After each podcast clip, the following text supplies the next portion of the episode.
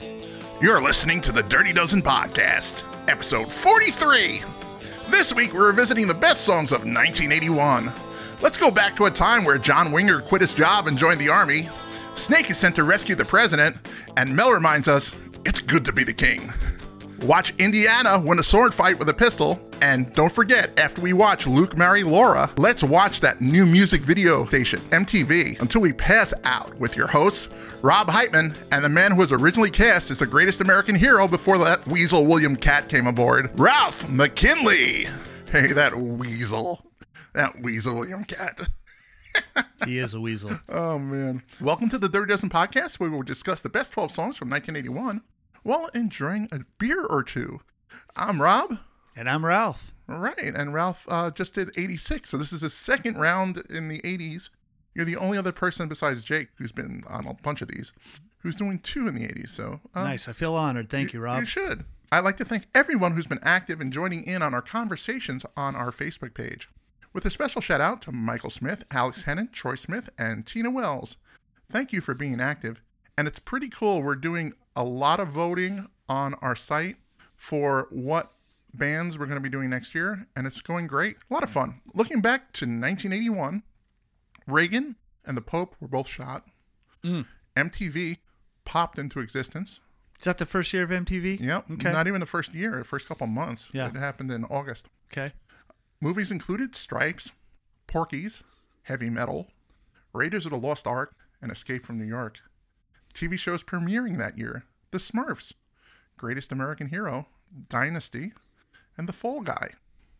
Births that year Natalie Portman, Britney Spears, Beyonce, Justin Timberlake, Elijah Wood, and Alicia Keys.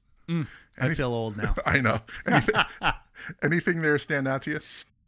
You know, in your intro, you mentioned Luke and Laura, Mm-hmm. and sad enough, Just General Hospital. Yeah. Gen- I was about to say General Hospital. I was going to say I remember the names, and I remember that they're on a daytime soap opera, but I couldn't quite remember which one. So Well, That's- obviously, I watched it, and I know my family. I have I have three sisters yeah, and a mother who was home. My father was working, and this is '81. I'm 10, 11, so I'm around, and there was no bigger soap opera.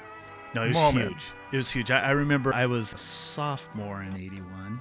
So just talking with you know people at school and, and, and some of the girls at school and like it was a huge hit back in '81. Really interesting the story behind that, and I won't go into it that much because I don't really. we got to keep this rock and roll. Go Yeah. ahead. But Luke and Laura, you know how they met? On the show. On the show at a concert. No, Luke raped Laura.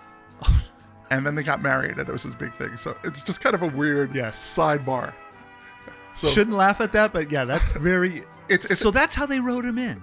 yeah, that, that was how we first started, and then they ended up uh, as the hashtag rapist. Didn't everyone love Luke and Laura? Or, they or did what- at the time. right? It, it, I think that happened over like a six-year or seven-year, eight-year story arc.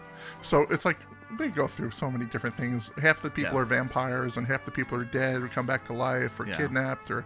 All right, we better move on to rock and roll. Some, a lot of people are going to be making fun of us here. Oh, don't worry about it. Soap opera talk by Rob and Ralph. Uh, I remember Stripes though. Stripes, Yes. Stripes and Raiders of the Lost Ark were huge movies for me. Yeah, Stripes is great.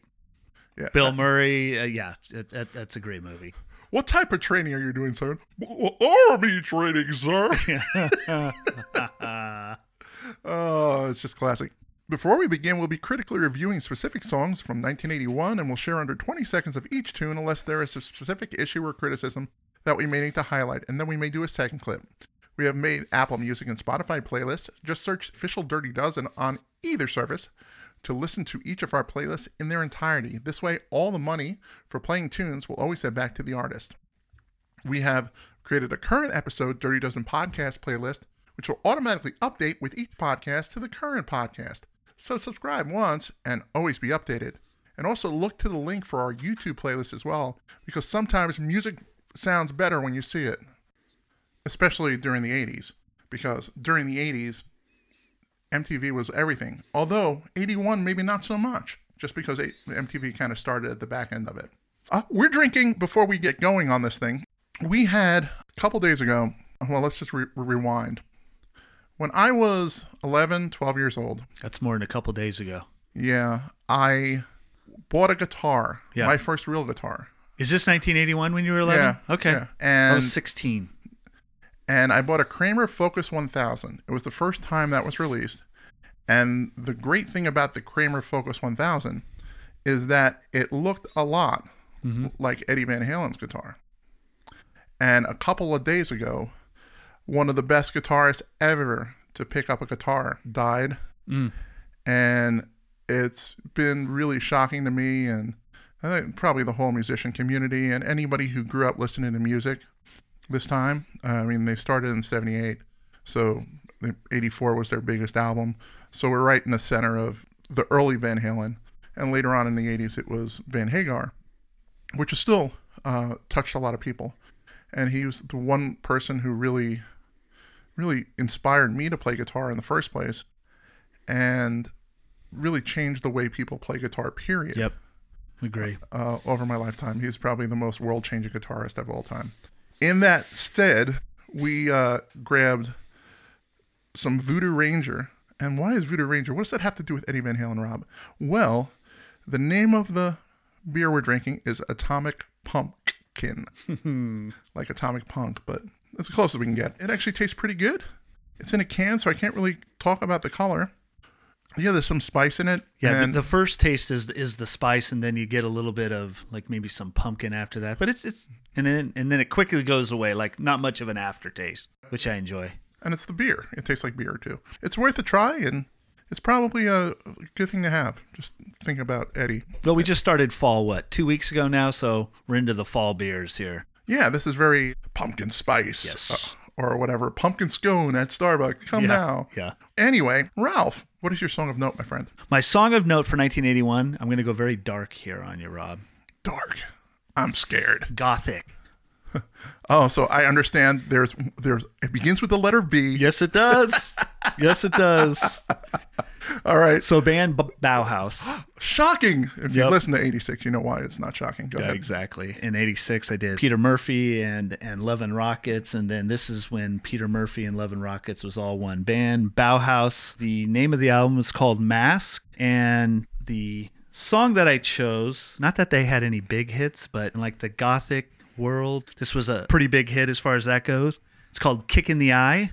Okay. It's the second single from Mask. Pretty big song for that underground scene. And and Bauhaus is kind of a band that when when they were putting out music from 1979 to 1983, uh, they had a pretty big following, but the following kind of happened five, six, seven, eight years later, you know, in the late 80s and even into the early 90s, where the gothic rock movement kind of picked up. But Or Um, maybe never.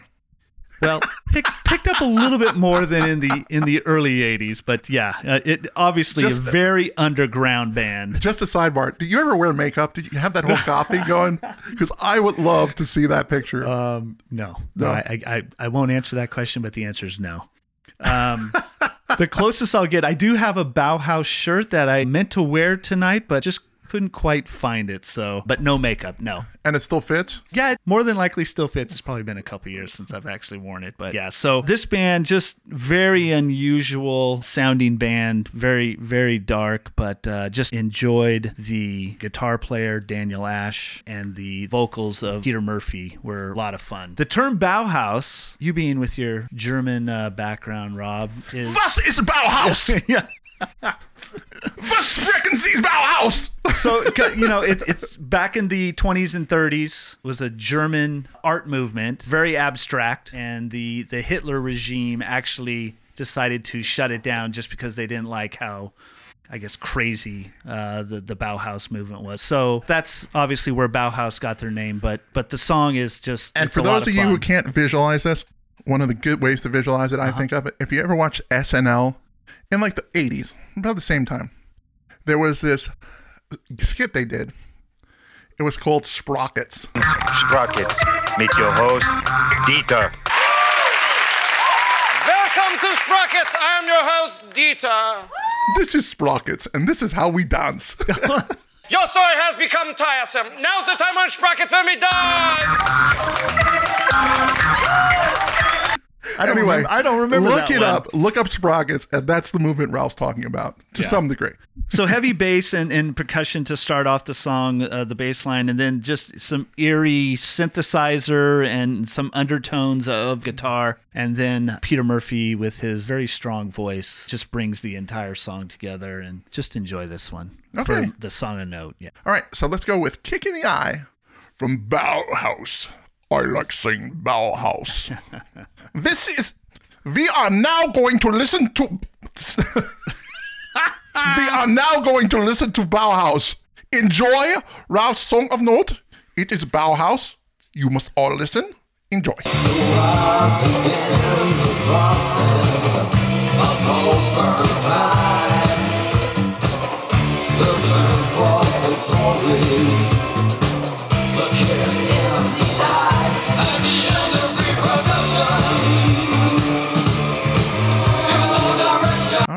"Kick in the Eye" Kick in the eye. by Bauhaus. Go out and get masked. Yeah, it's it's interesting stuff. Yeah, it's very, very unique. All right. So let's go to my song of note, which will be equally interesting. This song couldn't have been in my top 12. There was no chance this song making my top 12, but it was one of the songs I really enjoyed this year. I heard this next song for the first time when I listened to Live Without a Net by Van Halen. Live from New Haven, or they crossed it out and it went New Halen, Connecticut. Okay. And this is Sammy Hagar's first concert right when 5150 was coming out. Regardless, this was a song that was released in 1981 mm-hmm. by Sammy Hagar on a Standing Hampton album. So it's a Hagar album. It's a Hagar song. Okay, okay. And it's one of these songs that as soon as I watched that concert, I had to know what that song was because it was so good. The name of the song is There's Only One Way to Rock by Sammy Hagar. good song. And uh, as he says, there's a million ways to do many other things, but there's only one way to rock. it actually hit number 31. This became a staple in uh, Van Halen concerts, at least early on. Michael Anthony's harmonies and Eddie Van Halen's guitar playing really gave it that next level. But it, here it is. Wasn't never going to make my top 12, but it was just this interesting song that came out this year. Yep. Good choice. Let's take a listen to There's Only One Way to Rock.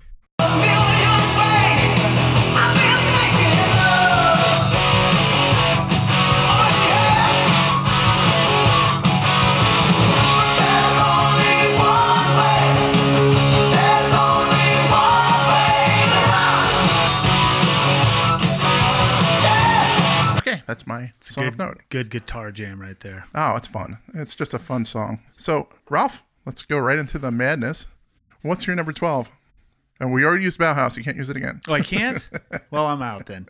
No, just kidding. I'm going to switch gears here on you. Like Okay. I, uh, I like to do, Rob. You're a gear switcher. It's a new wave dance song by a musician, once again from England, solo artist named Kim Wilde.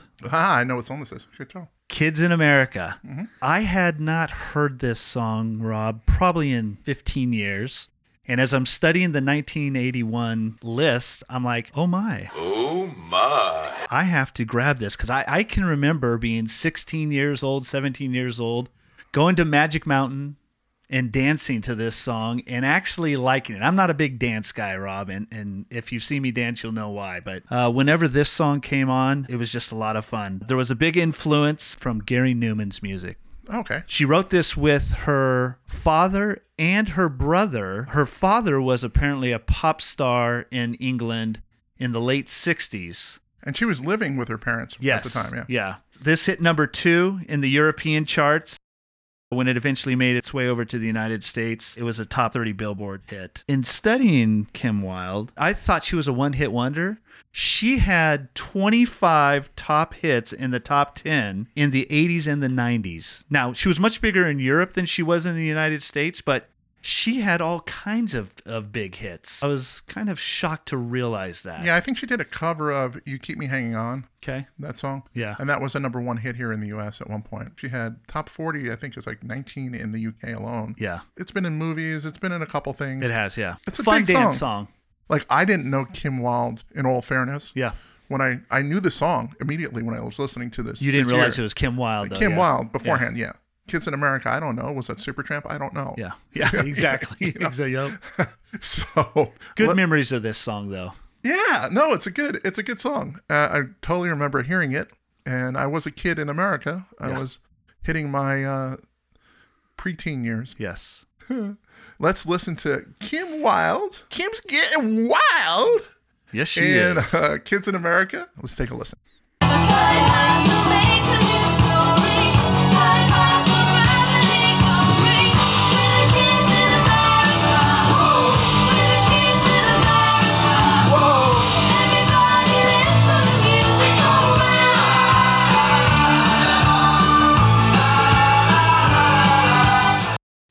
Okay, that's Kids in America by Kim Wilde. And it's like one of those songs that you don't know until you know it, right?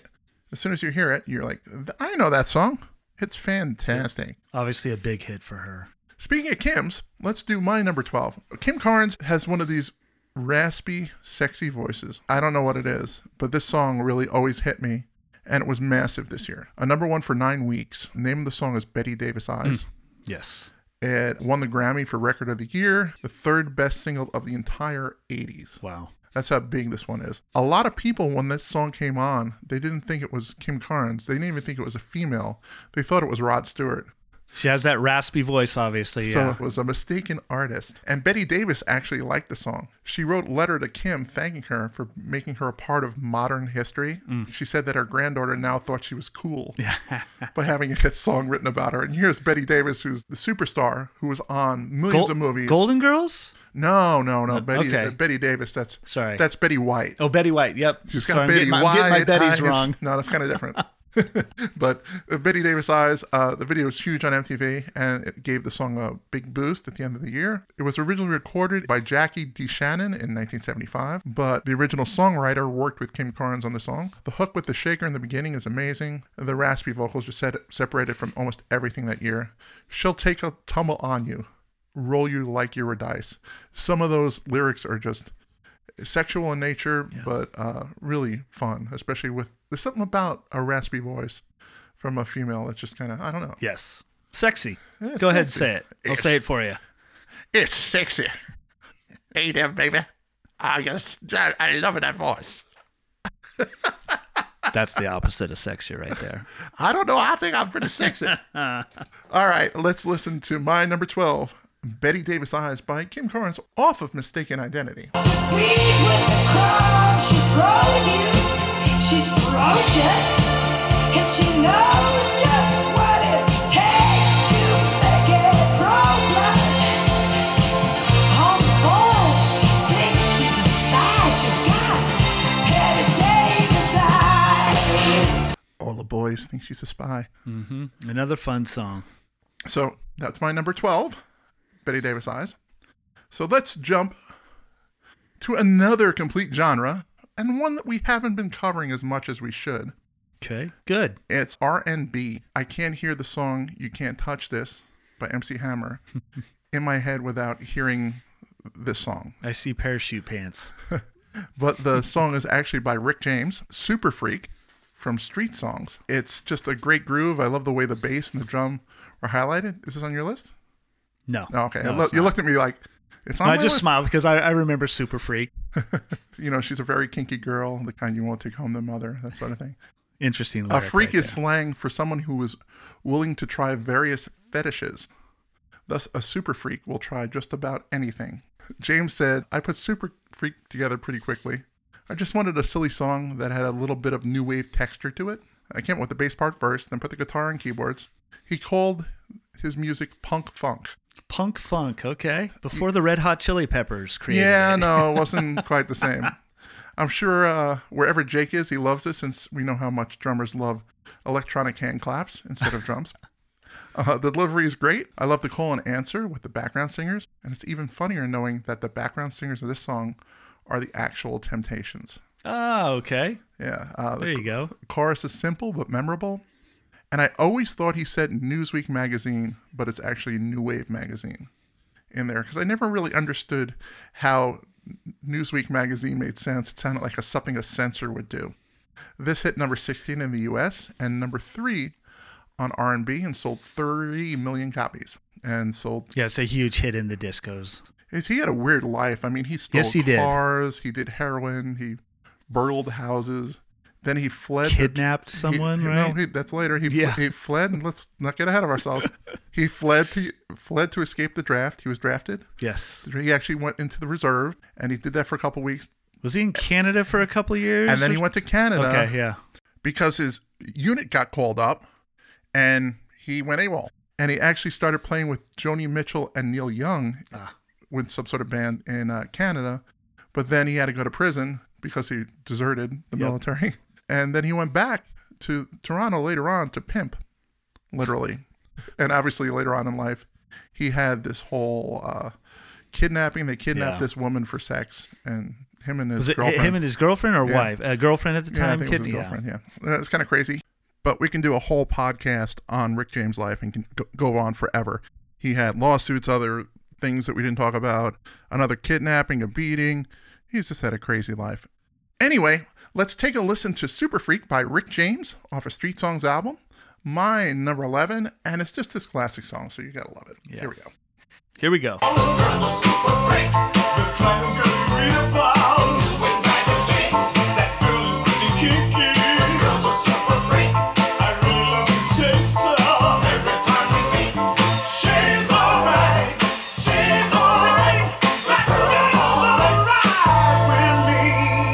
There's even a part in that song where he goes, Temptation singing.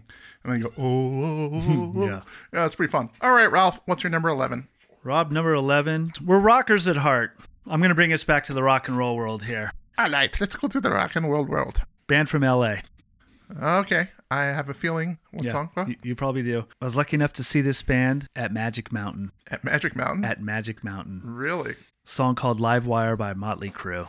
Off their debut album, Too Fast for Love. Top 40 VH1, greatest metal songs of all time. Great bass line to open it up. Guitar work is awesome. I'm not a huge Vince Neil fan. His voice is very good in this song. This is probably a top three Motley Crue song for me. Really? Yeah, if you're to believe the movie that they put out recently, The Dirt. A 100% true. that- Everything. yeah.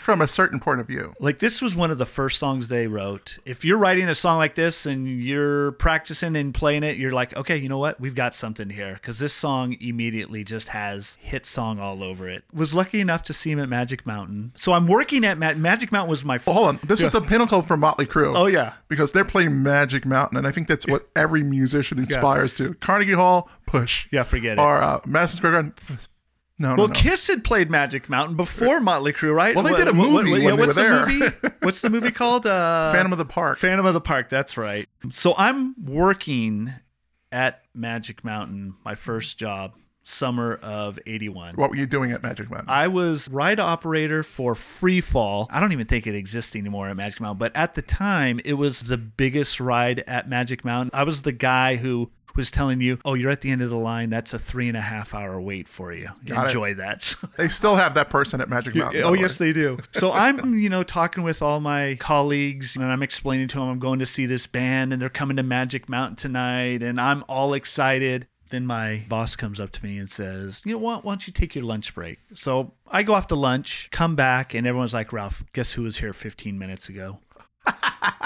Motley Crue was escorted to the front of the line and rode free fall while I was at lunch on my break. So, so I missed it. That is the story of your musical life.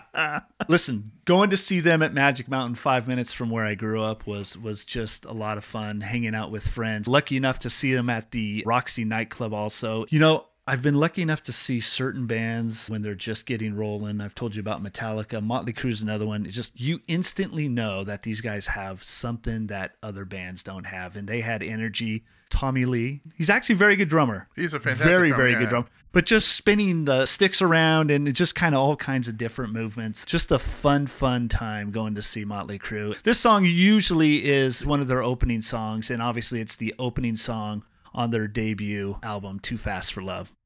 No, it's a great song. Let's take a listen to Live Wire by Motley Crue, Ralph's number 11.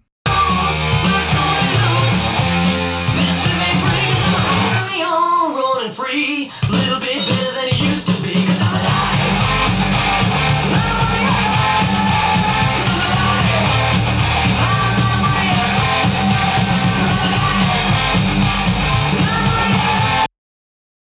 Good number 11, my friend.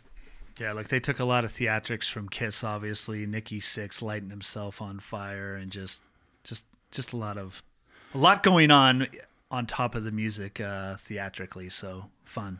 Yeah, there's a lot of stuff I like to talk about about Motley Crue, but it's kind of off topic, so I won't at this point. But there's the backstory of them, the stuff that you didn't see in the movies, are really interesting. So anyway, I digress. So Ralph, what's your number ten? Number ten, Rob, is an artist we've talked about, Okay, James Ambrose Johnson Jr. nice. What's Better all- known, Yeah, as Rick Rick James. James. Uh, that's good. You have him on there Yes, too. yes. Because I knew when you looked at me like that, I knew was there like- was something. Yep, I was trying to like, uh oh, uh oh, but uh, chose a different song. Of Give it to me, baby. Yeah, I figured. That's Which- the only other one you could choose. Yeah, yeah. Look, both of them great disco songs, uh, big hits. Uh, Super Freak was his bigger hit of, of the two, but um, I just enjoy Give It To Me Baby just a little bit more. Top 40 hit on the Billboard charts. I would never admit it when I was 16 because I was like, you know, just I was a rocker. But I can look back on it now, and this this is definitely one of my favorite disco songs, Rob. Would never admit that when I was 16, but um, looking back on it, it, it, it's a fun disco song you know, opens up with a great dancing bass line. The horns come in throughout the song are just great. Now the lyrics, I think it has something to do with food, maybe. Yeah, like give it to me. give me, give me your food, baby. Give me, give me your food, baby. Yeah, something like that. So, Yeah, I was like, hey, baby. but we kind of talked about his life. Look, he, he's a nutcase, right? I mean, Yeah, yeah. I'm Rick James, bitch. we went through that a little bit earlier with Super Freak, but this is another great song by Rick James. Give it to me, baby. It's a very literal song. Yes, it is. It's not about food. No, believe it or not. So uh, there's really kind of the only weird thing that's in the song that Yeah. you may not pick up on as a lay person is if you listen to the drums in this, there's this little offbeat tom tom that's being hit in there that shouldn't be there, but Rick James kind of added it afterward, and it actually works out pretty good. It makes it more distinctive. He like he'd originally create like the skeleton of a song with his people, and then he would add unusual elements to it to kind of spice it up. could only imagine him in the studio with you know him in the the crack pipe and just going at it. I don't know if it was crack back in '81. I think it was just Uh, cocaine in '81. I. Was crack Well, you know- 81? You know what? I think crack was like later, 85, you're right. 86, Later in his career, he was. He For was those of you into hitting the crack, pipe. it- yeah. yeah, can you help us out on the uh, timeline, for crack? yeah. If you're drug dealing out there, and just let us know. Was crack in the late '80s or was it early? I can't remember. So anyway, let's listen. Give it to me, baby. Was it not a Britney Spears song? oh, no, that was "Hit Me, Baby." One more time. I think that was it. Give it to me, baby. It's very think so. similar. Yeah, I think so. All right, let's listen to "Give It to Me, Baby" one more time. No, just give it to me, baby. by, Play it. by Rick James, baby. Coming home intoxicated. I said, just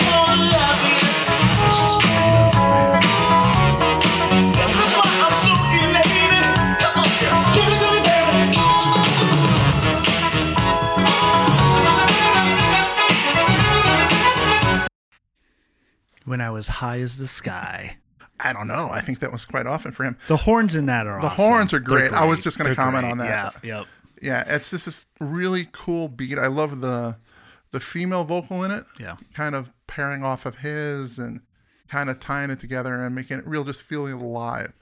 And I can totally feel that. You know, you feel it making you move. I heard your Tom Tom clip in there for the first time, so that's cool. Yeah. Yeah, yeah. It's, it's always funny when you listen for things Yep. that you don't know that are there. And a lot of times you can hear it more when you're wearing headphones than when you're not. But or you listen to studio monitors in this case too. I'm not. Didn't expect us to uh, connect on that album.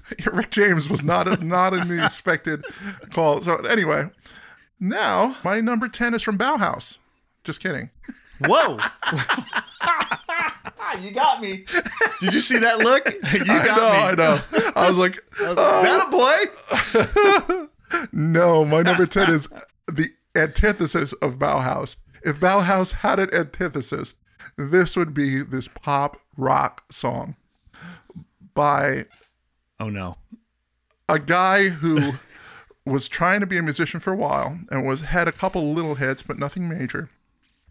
This album was huge for him. The album was called Working Class Dog. He had a really big hit on it. His name is Rick Springfield. And uh, the name of the song is Jesse's Girl.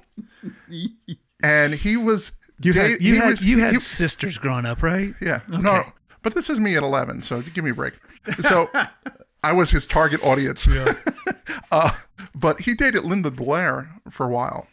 And Linda Blair was the one who convinced him that he was a good looking guy and should try his hand at acting. Because he was not an actor who became a musician, he was a musician who became an actor. Wait, are we tying this back? General Hospital? General Hospital coming back to Again, Lamar. look at coming- that. Wow. This is a General Hospital episode.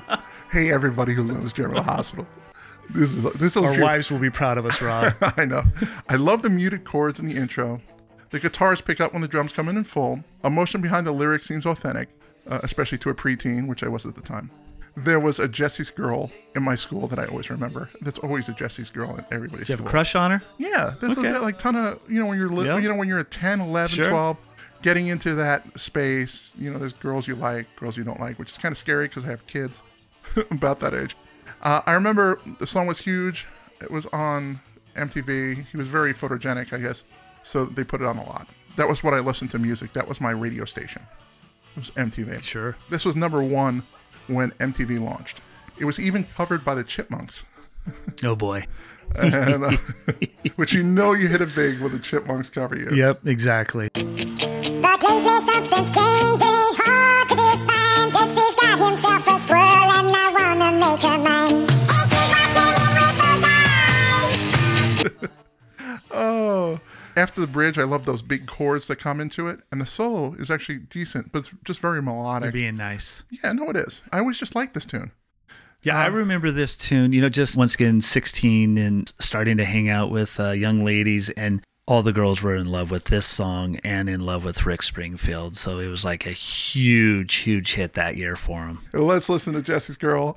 It clearly had to be on this list in 1981. Big hit for him. It was a huge there's, hit. There's no denying that. So let's listen to Jesse's Girl, my number 10.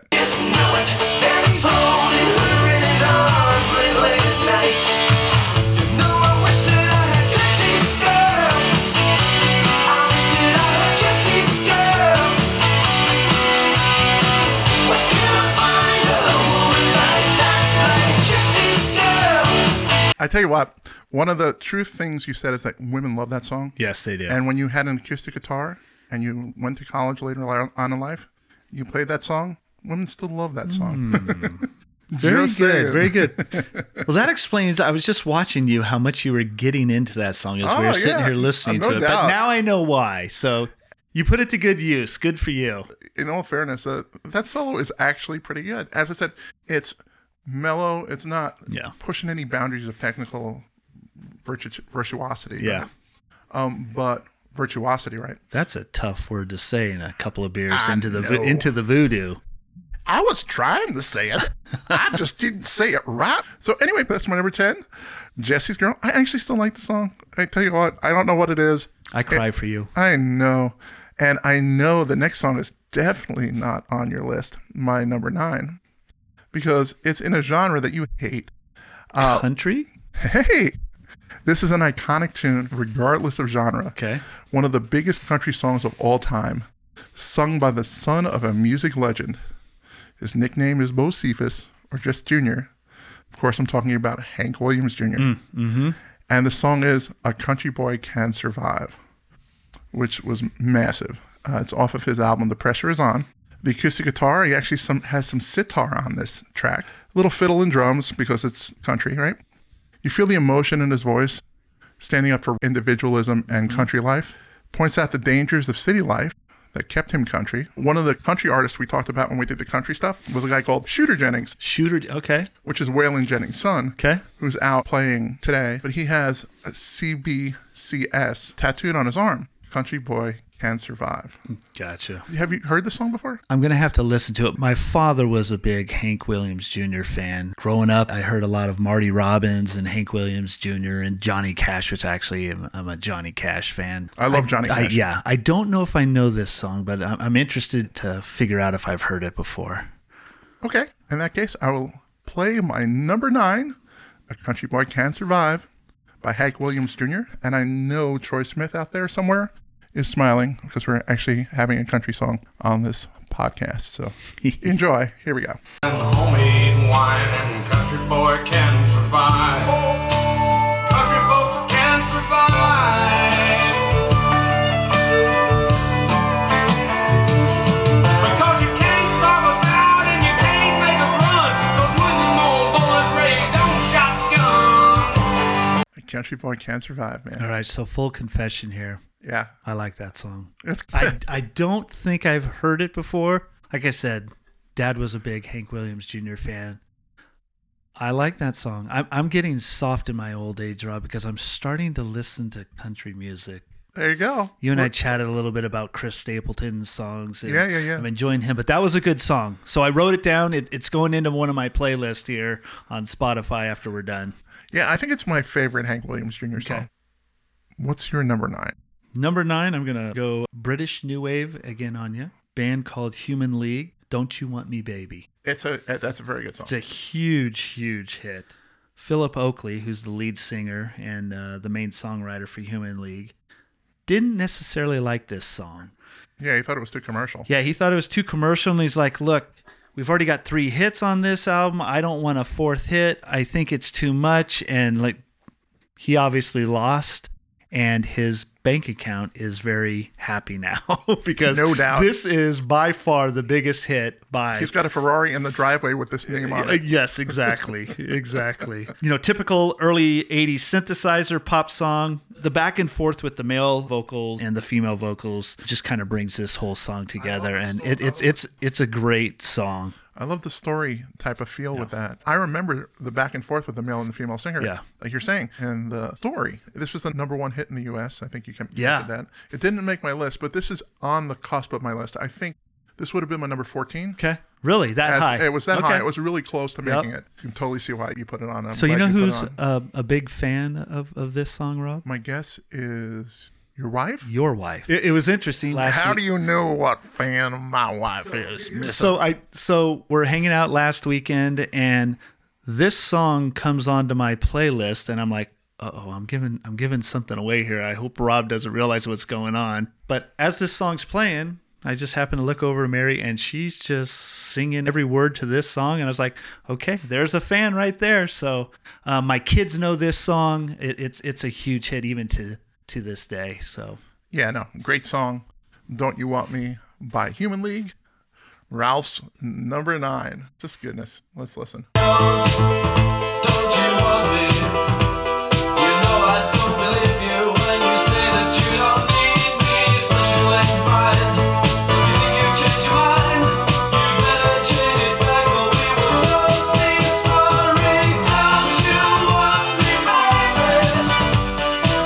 By the Human League. Yeah, so this this was voted. it's a good by- pop song, yeah. it is. Um, top ten song in Europe for all of the '80s by a bunch of UK media outlets. You know what number one was, right? The number one song by Europe, The Final Hmm. Oh Countdown. no! I'm sorry, I had to do that. oh, on that note, oh, you're way behind, my friend. yes, I am. I just popped number three. Which Oh scary. boy, Scary. we're having fun now, boys. No, that's what we're doing, I tell you.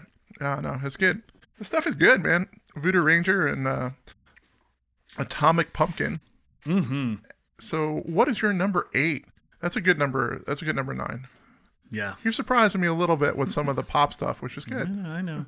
So let's go with another pop song at number eight. What do you got? Okay, number eight, another duet, uh, Hmm. female and male. Great, great song by Tom Petty. Thank God. I was really, I That- was really worried about endless love coming up here. That a great Tom Petty song that ended up on a Stevie Nicks album. yeah. Her debut album, Belladonna. The song "Stop Dragging My Heart Around." Stevie Nicks wanted to be part of Tom Petty and the Heartbreakers so bad and was True enough. just hounding Tom Petty. He's like, Tom, write me a song. I'm doing my first solo album. Will you help me out? So he wrote a song called The Insider for Stevie. They recorded it. After they recorded it, Tom went to Stevie and said, "Stevie, I love this song so much. I need I it. need it for me. I need it for my album." We talked a lot about this on Yeah, uh, you've you've done a Tom Petty a podcast. Tom Petty so, podcast, yeah. and uh, this actually made Jake's list. Not to give it away. uh, this this one did. Yeah. Okay. Yeah. Stop dragging my heart around, Yeah. and it was uh, I think it was episode thirteen. So if you're into some Tom Petty, check that one out. It was Yeah. actually pretty so, popular. So after Tom handed this song "Insider" Mm-hmm. to Stevie Nicks, recorded it, took it away from her. You know, she was obviously upset and said, "Okay, let's let's write another song." So they talked about, okay, here, here's a list of songs that I think fit what your your musical style and your vocal style. Obviously, "Stop Dragging My Heart Around" uh, was was on the list. They recorded it. It ended up on Stevie's debut album, and she got the better of the two. It's definitely a better song than Insider, I believe. Sure, sure. And I I just love this song. and Stevie Tom Nicks works with this one. Yeah. Yeah, Tom Petty's voice. He's he sings backup vocals with her quite a bit, but there's there's one quick verse where his vocals, his voice is so good in this.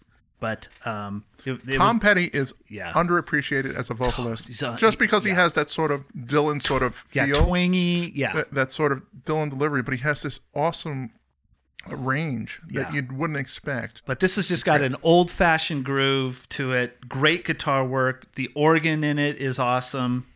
The harmony vocals, like I've mentioned before, it just creates a great mellow rock and roll song. And Tom Petty didn't just write this, by the way. uh, Mike Campbell also. Mike Campbell, yeah. Mike yeah. Campbell did the music. Yeah. And Tom Petty did the words, Yeah. which is the way it generally worked Yeah. with uh, Heartbreakers a lot.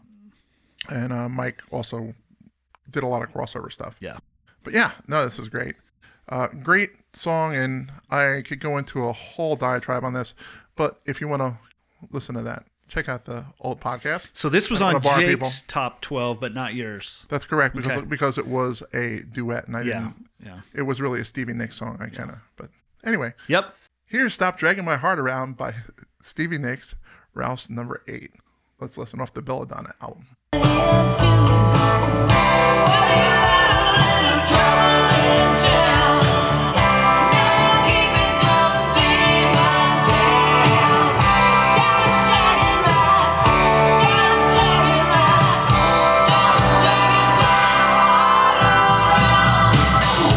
Good number eight. She definitely got the better of the two tunes between Insider and Stop Dragging My Heart Around. Great duet.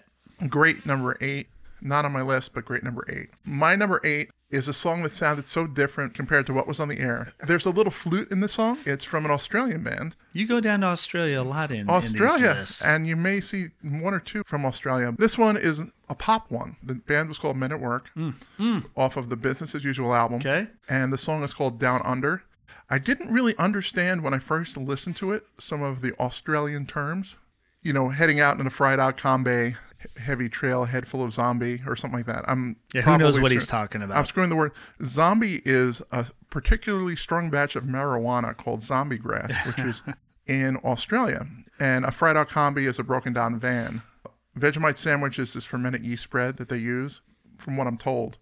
They love it so much and they can't get it out of country that they'll bring a jar with them because it just becomes that beginning of the day breakfast for them. They have this lyric where where the beer does flow and men chunder. And I was like, what does that mean? Where the beer or beard? Where the beer does flow Oh. I live okay. from the land down under Yeah. where the beer does flow and men chunder. And chunder is an Australian slang term meaning to vomit. Gotta love lyrics in rock and roll. It, it's great because it's all Australian and nobody out of the area gets That's it. That's right, mate. That's right. This is how Jake would say, you have to speak Australian. Just say razor blades. That's not a knife. This is a knife. Pass me that Foster's. Yeah. Uh, they hate Foster's, by the way. Just a complete sidebar. Really? it- yeah, it's not a drink they drink there. Hmm. Anyway, this is a huge worldwide hit.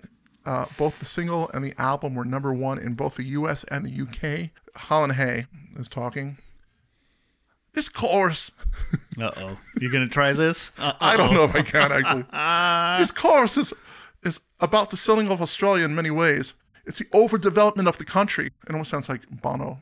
I, I get into the Bono speak when I start going Australian. I don't know why. I got a why. If I go why, it's fine.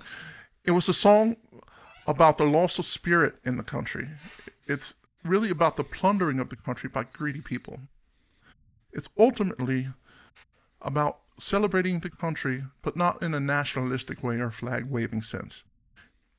It's way more than that. I'm sorry, that was awful, but that's fine.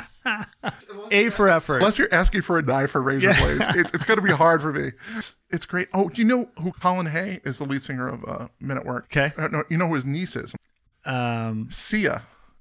oh, really? Yeah, the the pop star Sia. That you've never seen her eyes before because yeah, of her bangs. Her bangs. Yeah. yeah. That's his. That's his niece. Great voice, by the way. Oh yeah. has, yeah. she's great.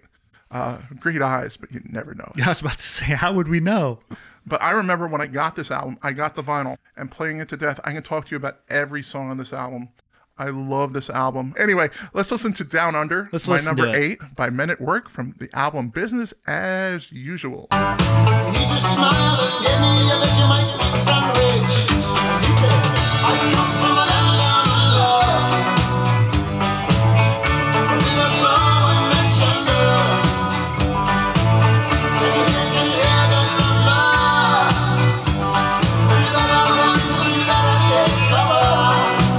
Oh, by the way, I didn't mention before. Can you hear? Can you hear the thunder? Thunder is this noise that makes when lightning's created.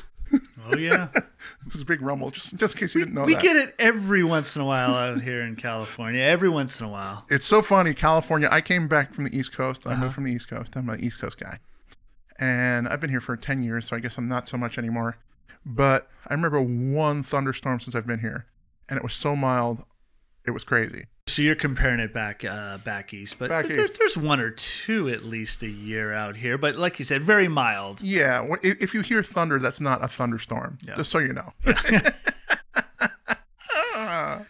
oh, golly, golly, golly. All right, from one Australian band to another Australian band. My number seven Hmm. is from a band called ACDC. For those, For Those About Rock album, and the song is For Those About to Rock. yeah, We very salute good. you. very good. Is that on your list or no? it is not. Okay. Uh, my guess is you went with the other one, or you just skipped it, which would be kind of funny. Guitars in the beginning, Malcolm and Angus clearly made this an ACDC song before the first note is sung. The guitar tone is just amazing. The chorus is epic. Obviously, cannons firing at the end is just Yeah. epic. Fire! Yeah, this is right after Back in Black, correct? Yes. Okay. The album hit number one, although the song didn't even chart. There was only one song that charted on this album, which was Let's Get It Up. Really? Yeah. For those about the rock was not the biggest hit on that. Okay, I mean that Well, that's what I would have chose Out, also. out of the pantheon of ACDC, Yeah. Those About to Rock has been a staple in their live show. Okay. Because once you fire off some cannons, You have to go live. that's your final song Yeah. every night. Yeah. Because once you fire those cannons, you can't follow eh, you can't follow that. Have you seen ACDC live? I have not. I haven't I've- either. I've seen them on video live, Yeah. but it's not quite the same thing. Yeah. Yeah, there were real cannons that were set up behind the band uh, when they did this. So it's really kind of cool. Well, I'm proud of you. At least you're getting me back into the rock and roll uh, genre. You know, after after your Rick Springfield choice, I'm, I'm glad I'm glad you're uh, you're you're on to uh, ACDC here. But we'll go from the Luke and Laura to the the wedding of Prince Charles and Lady Diana, because that's where uh, they got the idea for using cannons. Because they Really? used cannons, yeah. The cannons at the wedding, and they thought that was the coolest thing. It's on the album cover and everything. Yeah, and every ACDC show from this point on ended with the cannons blaring. Can we talk a little bit more about ACDC? Sure, That- sure. Not Yeah, yeah. it, but they put a new song out today with Brian. I thought Brian Johnson was done. Like, no, no, no. He came back. He, he Yeah. I- had- I'm he just had- finding had this couple out years today. off. Yeah, yeah. He had a couple years off. He had to rest his vocals, Okay. vocal cords, and now his vocal cords are rested, and he can come back, and we don't Why- have to hear Axl try and sing ACDC anymore. With a voice like that, why do you think his voice, uh, his vocal cords were shredded? I mean- can't imagine. I'm a guitar guy. I Yeah, like that's good. ACDC a lot. I wish they had different topics about some of their songs, but that's Yeah. okay. I'm with you on that. For those about to rock, we salute you. ACDC, my number seven.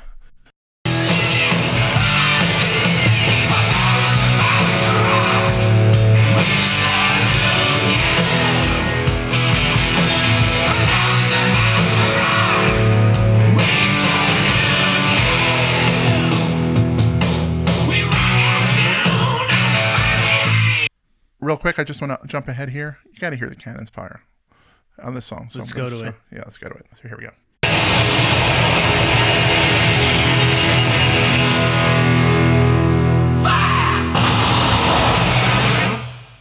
So good, so good, so good, so good. It's a good way to end a concert right there.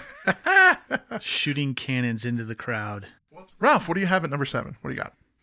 Rob, number seven. I'm gonna I'm gonna stay in the heavy metal world. Uh, was one of the leaders of the new wave of British heavy metal. The name of the song is Wrathchild by Iron Maiden, off of their wonderful Killers album. So this song is written by the bass player Steve Harris, but he's definitely the leader of this band from day one. Uh, Paul Di'Anno had a much more punkish style uh, vocals than the the current Bruce Dickinson uh, singer. Rob, I might be the only Iron Maiden fan that makes this statement that I'm a Paul Di'Anno fan over Bruce Dickinson. Wow, that's Yeah. good. Their first two albums, Iron Maiden and then Killers, the second album, are probably my two favorite Iron Maiden albums. I was lucky enough in 1981, Rob, I spent four weeks in England and Germany. And I'm in Germany at, at one point, and I'm staying with this family. They've got a 16 year old son. We're hanging out, and he's into the the British wave of heavy metal. Sure. So he's taken me to record stores and he's shown me, he's like, check this out. So I came back to the United States with this album, Iron Maiden Killers, Saxon, Strong Arm of the Law. Mm-hmm. The third one, which is not very well known, Tygers of Pan Tang, I've heard of them actually. which yeah. is Spellbound. Saxon's still doing, mu- you know, no one's doing music now live, but Saxon is still putting music out today. But they Tigers had a drive-in theater that was going on, and they were playing. Uh, they're playing some pickup trucks. So Saxon, I'm going to that Saxon show. yeah. They're really big. They're really big down about that driving over there. But No, I was I'm lucky enough to be in Europe, like when all this I actually like Saxon. British wave of heavy metal was going on. anyway, Yeah, but the bass line to open this song is great, and then just uh, lead guitar, and then Paul Di'Anno. no, really good song. wonderful, wonderful heavy metal song. All right, let's listen to Wrathchild off of Iron Maiden Killers. This is your number seven.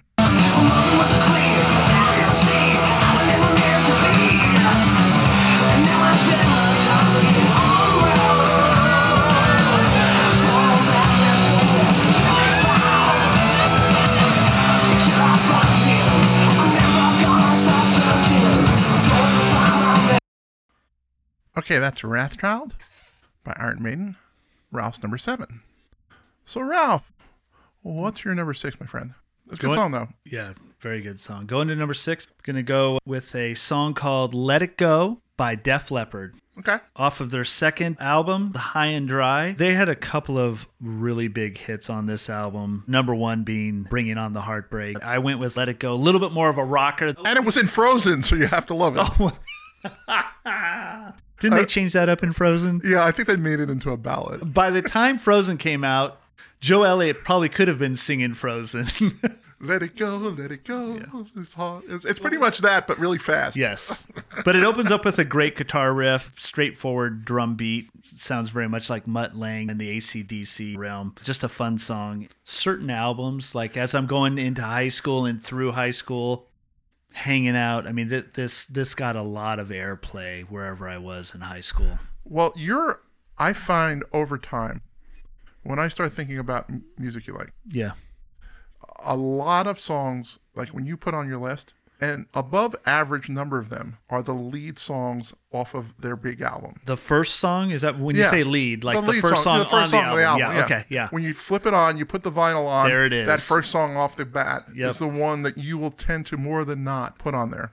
So, but I, just kind of an interesting insight into the mind of, of Ralph. I've got a five minute span with my mind, so the second song doesn't matter. Actually, there's seven to eight very good songs on this album. Absolutely. I even like Switch 625 and Lady Strange, and there's so many good songs. And On Through the Night, it was actually something That's- that should have been on the That's first the album. name. That's the name of their first the album. first right? album, but that Yeah. song didn't make it on the first album. it's just one of those weird things that happened. Hmm.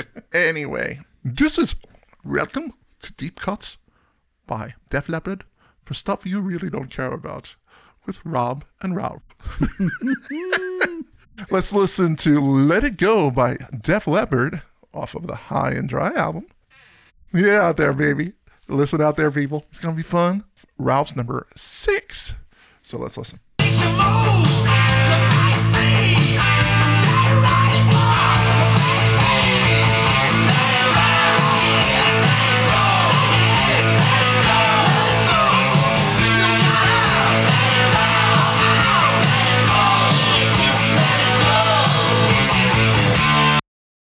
I don't understand why the PMRC had a problem with that. I heard the same lyric you're thinking about.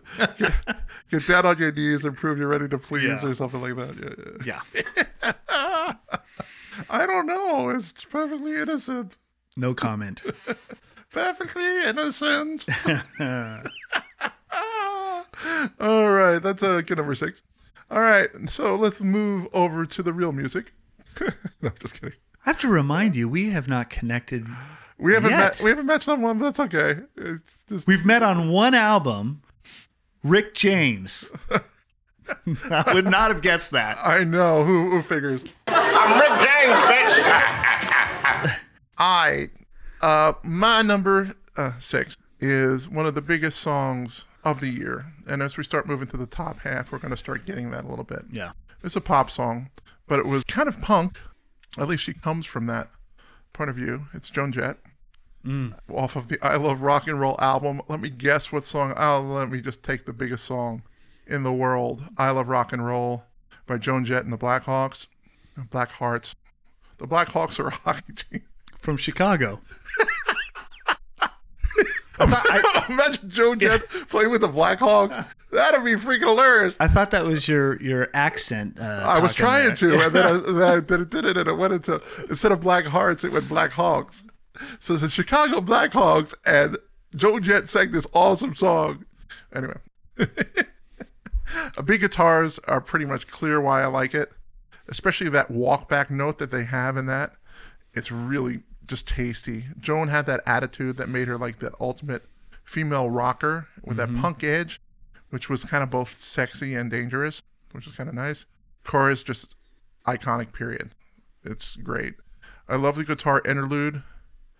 It doesn't do too much, but it just fits the song perfectly. The sing along chorus made this even more epic. I remember the video, which was black and white, but more importantly, Joan was wearing some leather. Yes. pretty good. From the Runaways, right? yeah, from the Runaways. Uh, saw Joan Jett at and- Magic Mountain. That same, yeah, it, it's crazy. I'm, I'm, I didn't really realize that until you started talking about Joan Jett. I was, wait a minute, I saw her also at Magic Mountain. So, I mean, Magic Mountain used to have it going on. This was originally recorded by a British group called the Arrows. It was actually released as a B side by the Arrows, but they had this TV show in the UK, and Joan saw it when she was touring with the Runaways.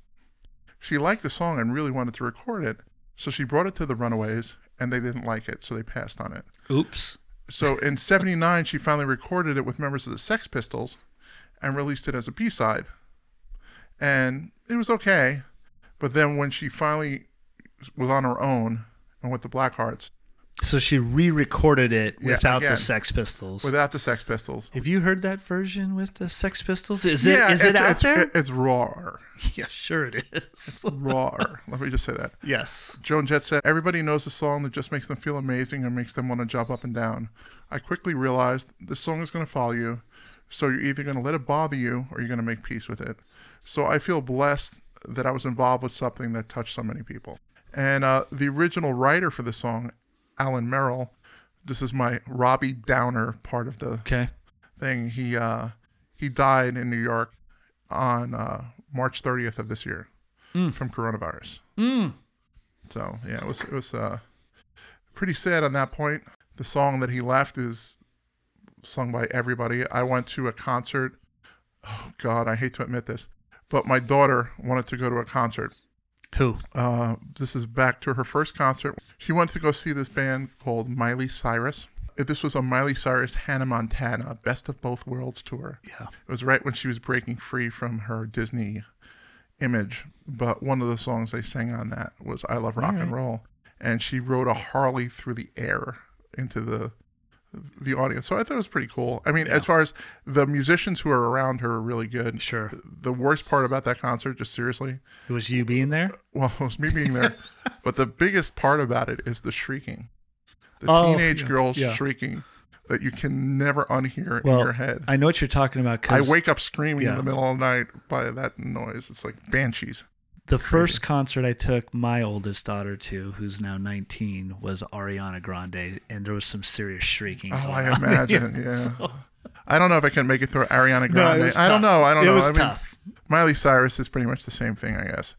But yeah, gosh, yeah, great song, iconic. I saw him standing there by the, the whole album machine. is really, really good. Yeah, Crimson and Clover Yeah. and all those other songs. Yeah. But anyway, let's listen to my number six. I love rock and roll by Joan Jett and the Black Hearts, not the Black Hawks. I love this tune, so let's crank it up. would belong is with me. Yeah, baby, singing. I love rock and roll. Spend enough time in the jukebox, baby. I love rock and roll. So take your time and dance with me. Ow! Smile so hard. Okay, that's my number six. I love rock and roll by Joan Jett and the Black Hearts. I love rock and roll also. Yeah, that's it's a good tune. Yes, very good. And I'm surprised we're not hitting on any of these, but I guess th- these are a little more poppy. So, and my next one is not going to change that. Uh, You're my- staying poppy with me? I'm staying poppy with you, but it's what It's I was really nickname. into of uh, rock pop. Of uh, my number five was on an album called Freeze Frame. by Jay the Geils. Band. Very good. And uh, the song is, of course, Centerfold, which was just massive. The instantly recognizable riff in the beginning. Uh, I was 10 or 11 entering puberty. Tipper Gore probably wasn't happy with this song either, was she? no, you know that you know I was 11 years old thinking of well, what which classmate would actually end up in a girly magazine? Yeah. That sort of thing. Uh, the chorus is great. My memory is just Most sold. likely to succeed. My angel is the centerfold. Yeah.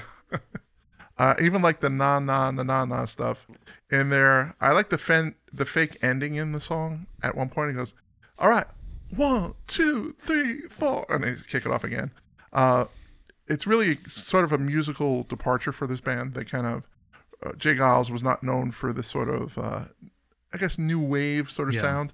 That they kind of incorporated it. Yeah, they, they went, the this album went a little poppier for J. Geils. right? just a massive hit, a number number one for six weeks, and just the video was great, everything was great, but the song, the story of the song, Yeah. I can put myself in the story, as I said, as an 11, 12 year old, and kind of, oh my god, it's her. This is the album that took him to a new level, right? yeah, yeah, yeah. Okay.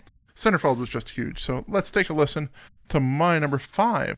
We're hitting the Huge hit five. on MTV, obviously, also. Yeah. Yeah. Let's listen to Centerfold. Here we go, by the J. Geils Band.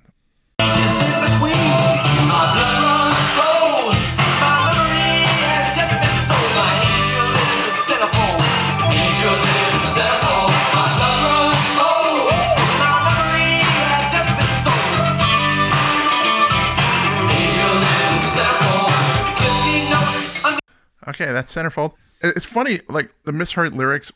This is just me being an 11 year old. Okay. My blood runs cold. My memory has just been sold. My angel is the centerfold, is the lyric. And I remembered that, and I thought they alternated from my loved one's cold. because she was naked. Get it? It's just, As an 11 year old, you had no idea.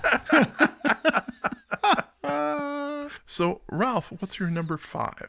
Number five, I'm bringing us to the shores of California by a Los Angeles band that, interestingly enough, was a really big band in California, but they got outside of California and all of a sudden instead of playing in front of 10 to 12,000 people, they're playing in front of 2 or 3,000 people. The name of the band is Oingo Boingo Really? and the song is Only a Lad from the debut album Only a Lad. Absolutely, like just I, I Hold can, on. Yes, I can remember walking through. I'm a hard high graduate. Uh, Oh, for, for those of you okay, I San- guess. I mean, they're they're from out here. yeah, they're from out here. These guys are famous for Halloween concerts, and and once again, I remember being in Orange County Rob, they went Bruce Springsteen and played four hour sets. Wow, that's great. Yeah, it was just a lot of fun dancing. Except it's four hour sets of nobody knows any of the songs. um, the, the 15,000 people, you're right. The 15,000 I know, I people that are there. Yeah, but you. you're right. It, it's just such an interesting band that they just didn't make it outside of California. I shocked you on this one, didn't I? Yeah. I love shocking you, Rob. well, it's shocking because it's not something that anybody else would possibly come up with. Look how, where, where are we sitting right now? We're sitting in Southern California. Now, No, no, no, Can- no, I if totally- we're in as I said, I totally got Kansas- If we're in Kansas, yeah, you're right. No one's gonna know Oingo Boingo. Fun, fun song, party song. If you've listened to a Ralph podcast, Yeah. it's not really a shocker, is it? That's what I'm here for, Rob. All right, shocking so- the world. so let's listen to Only a Lad, the number five best song of 1981, according to the world of Ralph. let's listen. She had a radio, Daddy wanted to go so bad, so he took her the first chance he had, and then he shot her in the leg. But this is what she said: Only a lad, you really can't blame him. Only a lad, society made him. Only a lad, it's our responsibility. Oh, oh, oh, oh. That's Only a Lad. Ralph's number five. It's not a bad song. I don't think it's the number five song of 1981, but I kind of like it. It's a fun tune. Ralph, what is your number four? We weren't going to match on Oingo Boingo, pretty sure. Yeah. So what do you have number four? Maybe So, we'll match on this one. I'm, I'm going to go from Oingo Boingo to probably one of the largest bands in the world, The Police. okay. Ghost in the Machine album, Demolition Man. Now, obviously. Why do you go with Demolition Oh Man off that album? Oh, now wait a minute. I was just about to say there are bigger hits on this album, but Demolition Man is a complete jam. Great bass line. The guitar player, Andy Summers, is basically doing a lead through the entire song. If you watch the video, they're having a blast, just jumping around, lots of energy. These guys basically hated each other about now, but well, let's step back. yeah, go ahead. You're a Sylvester Stallone fan. Is that really what it comes down to? Yeah, I was about to say this is in Sylvester Stallone and Snipes, right? Yeah. You listen to this song, and the musicianship alone speaks volumes in this song. The percussion, the bass playing, the guitar work are all unbelievable. And I love the video. They're like just in this little studio. It's just the three of them, obviously, and they're just tearing it up. Here is Ralph's number four off of The Ghost of the Machine. Clearly, it's every little thing she does is magic. Oh no, no, no. That's a wimpy song compared to this. Oh, I mean, listen to that. now listen to Demolition Man. Okay, let's take a listen to Compare it. Ralph's number four. It's Spirits in the Material World. No, oh, yeah, another good song, but very wimpy. Listen to that. Oh, I love music. listen to it. All right, let's listen to Demolition Ralph's Man. number four, actually. Demolition Man, let's listen.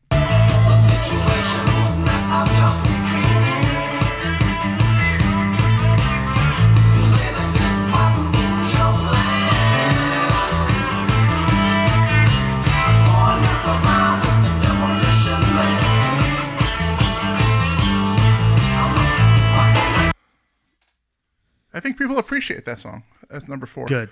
They Hey, probably have never here- heard it before. But there are obviously bigger hits. Too much information was so much better. That's a good song. No, it's not. I was kidding. No, no, no, it no, is. no. It's more of the threshold that I put on it that would be a- top 12 song for the year for all bands, all songs, all everything. It's not necessarily that it wasn't one of the best 12 songs on the album, because clearly it was, because there was only 11 songs on the album. All right. My number four is from a British band, too.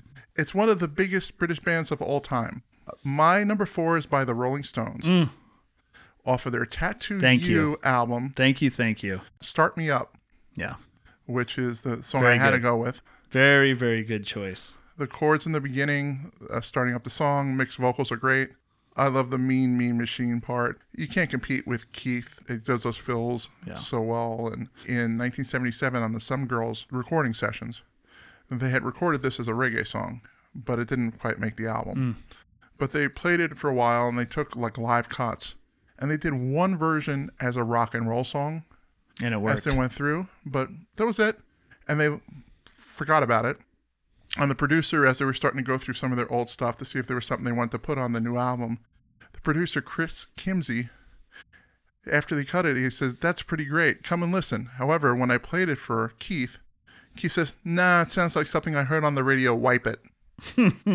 of course, I didn't wipe it. It's cool how like songs progress, right? I mean, they sat on it for four years, kind of recreated it, and then their number one hit in '81, right? Yeah, this is one of their top songs of all time. The evolution of songs that's a that's a fun story. Definitely, I think their best hit of the 80s. Start Me Up is a great rock and roll, great uh, Rolling Stones song. I'm glad you. I mean, this is it was right there. This is definitely a good tune. All right, let's listen to the actual number four song from 1981. Start Me Up by the Rolling Stones off of Tattoo You. My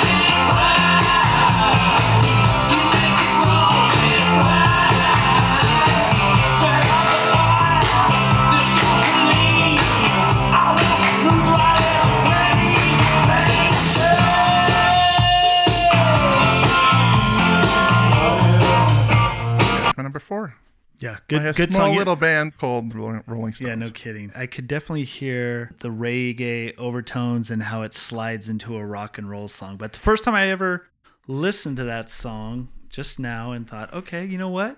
I could see how it was kind of a reggae song, tweak it a little bit, and now it becomes a huge rock and roll hit.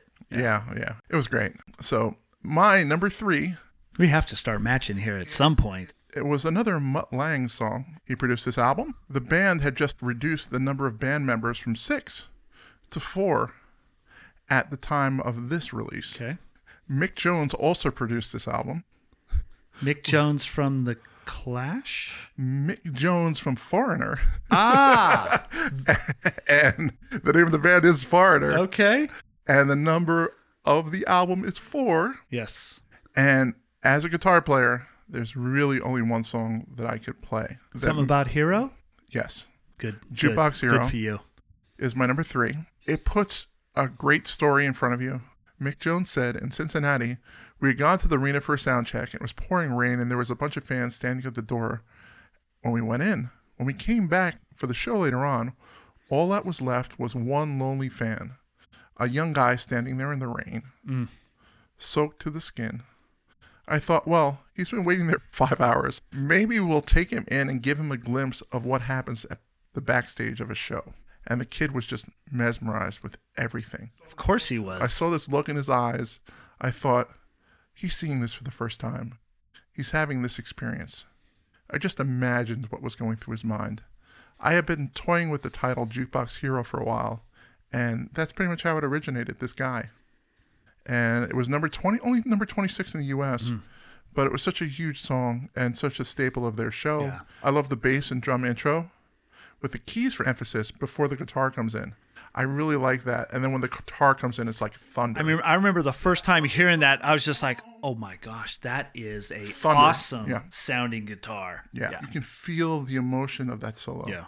Once again, not technical, not you know virtuosity or all that stuff, but the emotion. It's almost palpable that he he gets in that. And I, I was lucky enough to see them. at Magic Mountain, No, no, it wasn't at Magic Mountain.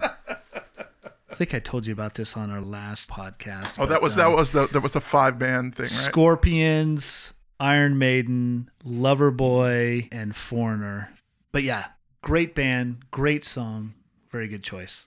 All right, here is Jukebox Hero by Foreigner off their Four album, and my number three. Put his ear to the wall, then like a distant scream, he heard one guitar. Just blew him away. Saw stars in his eyes, and the very next day, wanna be a six string. He was Okay, that's my number three. Jukebox Hero. Yeah. So, Ralph, what obscure song is number three for you? Yeah, listen, this is not an odd, obscure song. I'm going to go ballad on you. Yes, shocker. Ralph McKinley's going ballad here on you. It's crazy. I don't know where I am.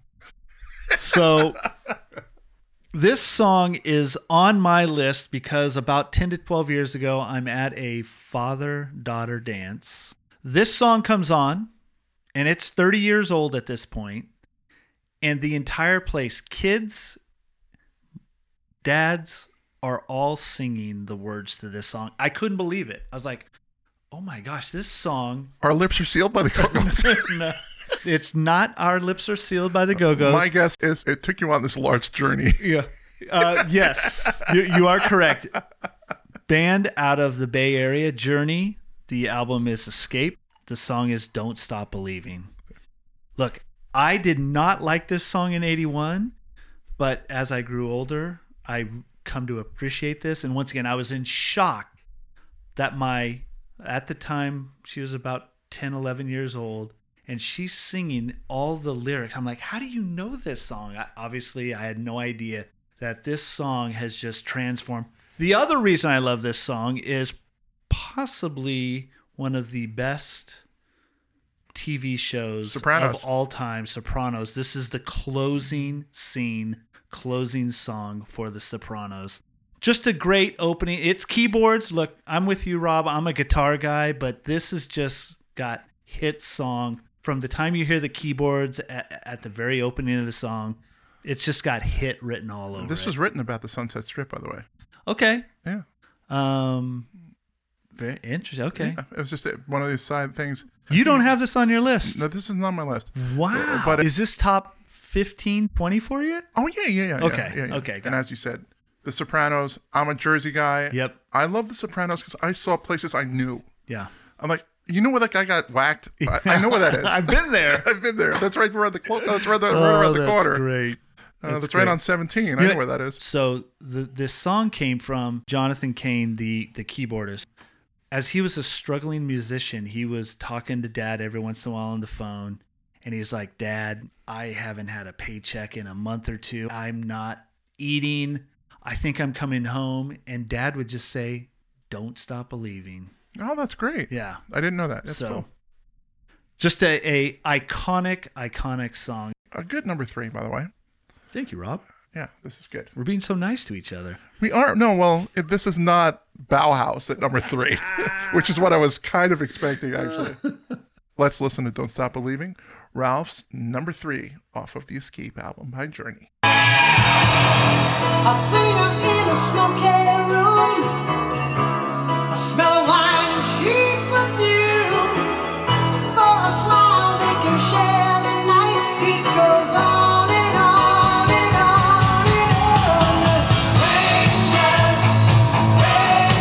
Okay, that's Ralph's number three. "Don't Stop Believing" by Journey. So, uh, Ralph, what is your number two? Number two, Rob. 1981 was a beautiful year. It was. My first concert went with Alan Mesa. God bless his mom and dad drove us down to Long Beach Arena to go see a band called Rush. There we go. I knew it had to be. Probably Rush's biggest hit. I went with Tom Sawyer. Oh, you went with Tom Sawyer. Okay, good. Look at Red Barchetta and Tom Sawyer. I struggled with, but I went with Tom Sawyer. Good. This is where I fell in love with music. Going to see Rush when I was 16 with me and my buddy hanging out and seeing live music and and the blessing for it to be Rush, my first concert is amazing. Neil Peart, Alex Lifeson, and Geddy Lee are at their best on this album. And the the musicianship of these three guys and just to watch Geddy Lee live playing synthesizer with his feet, bass and That's crazy. singing, it, it's it's it's beyond crazy. I'm like, wait a minute, what's this? This guy is just nuts. But If you want to understand how good Neil Peart yeah, was, yeah, unbelievable. Take a listen. Unbelievable. to just focus when you listen next time you listen to this track. This uh, Tom this- Sawyer. Tom Sawyer. Okay. Take your focus off of everything else. Yeah. Take your focus off Geddy Lee playing with his feet. Take your, you know, Lifeson. Take your uh, focus just on Peart. Yeah. And oh my gosh, is his playing is so masterful. And oh, and Geddy Lee hated this track when he first recorded it. By the way, Really? Yeah, he, he thought it was the worst song on the album at the time. And it's fun. He says when we wrote it, we had no idea this would touch a nerve in the way it did. It's now it's the quintessential Rush Yeah, song. Exactly. And we talked about uh, Tom Sawyer a lot in episode 28. And the funniest thing, and I was gonna not even do it, but I figure what the heck. When they played this song live later on, Yeah. they got an cartoon show Tom and Jerry? No, Okay, sorry. it's South Park. Oh. And South Park did an intro to this song Okay. Before they would start playing it in concert. And I want to play that for you. Yeah. Okay.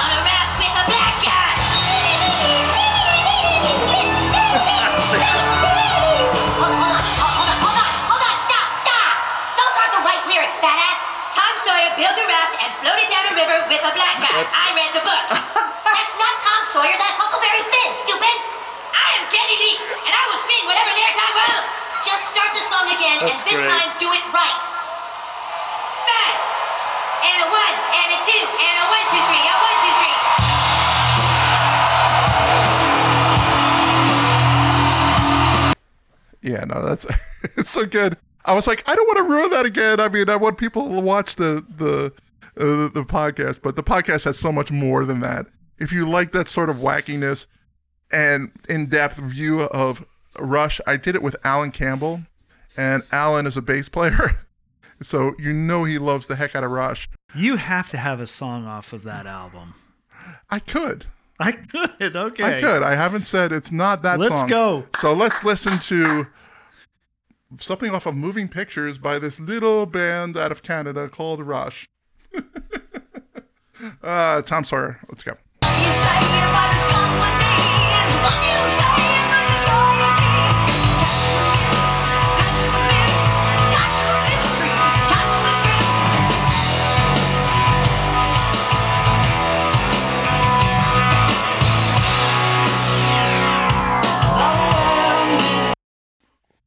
Such a good song. I never want to stop listening to Yeah. it, but we kind of have to. So something from Moving Pictures is on your number one or two. I have no idea. So I'm not saying it's even on my list, but right now, let's, Uh, let's go jump to Voodoo my number two.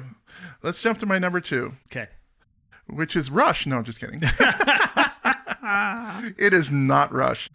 It is Eddie Van Halen. Well, it's Van Halen off of Fair Warning, and I'm still mourning. And I've been listening to Van Halen all week. Every song blows me away more and more, and everything he touches is was amazing. And uh, the world is so sad to miss him. Uh, but that said, an iconic riff starts this song out with this big flanger. The verse is carried by the licks underneath. The chorus is amazing. The name of the song is Unchained. It's great. David Lee Roth is on Yeah. on this track too. I thought you never missed me till I got a Fat City address. The solo is kind of a quick hitter, but it's really good. Uh, Dave's breakdown is, "Come on, Dave, give me a break." Hey, hey, One hey break coming up. And the guitar fills underneath the outro are just killer. Uh, this used to actually be called "Hit the Ground Running." This is the working title of the song. The producer Ted Templeman is the guy who says, "Come on, Dave, give me a break." Oh, he's actually recorded on. Okay. Yeah, he's Yep. the one who actually did that. Yep. and he was playing with it, and it's great. Eddie plays uh, this about a half a step down, which is that's his guitar kind of get that heavier Yeah. sound. Really, there was no singles released from the album. Really? Yeah, but the AOR stations picked up Unchained and played it. Yeah. So although it wasn't officially Yep. a single, it played it. Eddie said, "I love this song. It's rare that I listen back to my own playing and get goosebumps, Mm. but that's one of them." Although Fair Warning is sort of a dark album, Yeah, it is a darker album, but we started doing things my way, and we all kind of butted heads, me versus them. I remember sneaking down in the studio at four in the morning yeah. With Don and re-recording things the way I wanted them to be. The next day, I wa- they walked in and say, "Hey, that's great. Why don't you do that?" It was kind of a cheap thing to do, but I had to do something to get what I wanted. Mm. And this is Eddie talking, and it was a cheap thing. Yeah, it was. Michael Anthony said that Eddie was on a lot of pressure under this album. He used to stay up all night with the studio and the engineer because it was all on him. Yeah. Because yeah, this Yeah, is I, I read some articles, you know, with him just passing away. I mean, this this album, that that band is just unbelievable, and it, it talked about obviously a Los Angeles band, a party band, um, and as the three members were going to parties after the concert, apparently Eddie would typically be alone in his hotel room writing music. I mean, he just was never seen without his guitar apparently like you know walking backstage at concerts typically he had his guitar the other members of the band are out partying he's writing the music and it shows i'm listening to van halen heavily right now for obvious reasons and it just blows me away his guitar work And this is not the uh, podcast. If you're a Van Halen fan, episode eight, we talked about Van Halen. Yeah. And episode nine, we talked about Van Hagar. And as a guitar player, I love this stuff. Let me ask you this. Um, he's passed away, unfortunately. Yeah. There, they haven't put out a lot of B side. It'll be interesting over the next five or six years. Is there some B sides out there that we're going to hear now? The family is going through everything recorded Already? in 5150. I heard it on. Oh, I was uh, hoping it was going to be earlier than 5150, but okay. No, no, no, no. 5150 is the recording studio Oh. that Eddie has in his house. Okay. Not the album 5150, but Yeah. they he created this studio 5150. Yeah. which is where the name of that album came from. Uh, actually, under when they did 1984, Yeah. was when he did it. He has a studio there, and uh, he has all of these tapes that people just have to go through. So my guess is you were going to get some sort of uh, Yeah, there's going to be some B sides, and, and I'm sure they're going to be unfinished songs. They're going to be it's gonna wonderful. it's going to be really good stuff. I hope they don't just put out some of his junk. Yeah, I know. So Yeah. anyway, let's listen to my number two, Unchained by Van Halen off of Fair Warning. Eddie, we miss you, brother. So let's listen. Hmm. Yeah.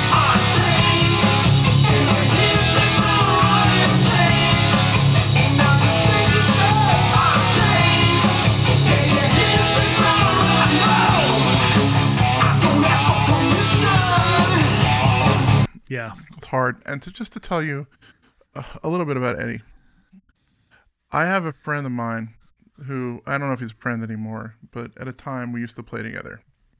A guitarist, a young kid, probably oh he was probably like 18 when I was.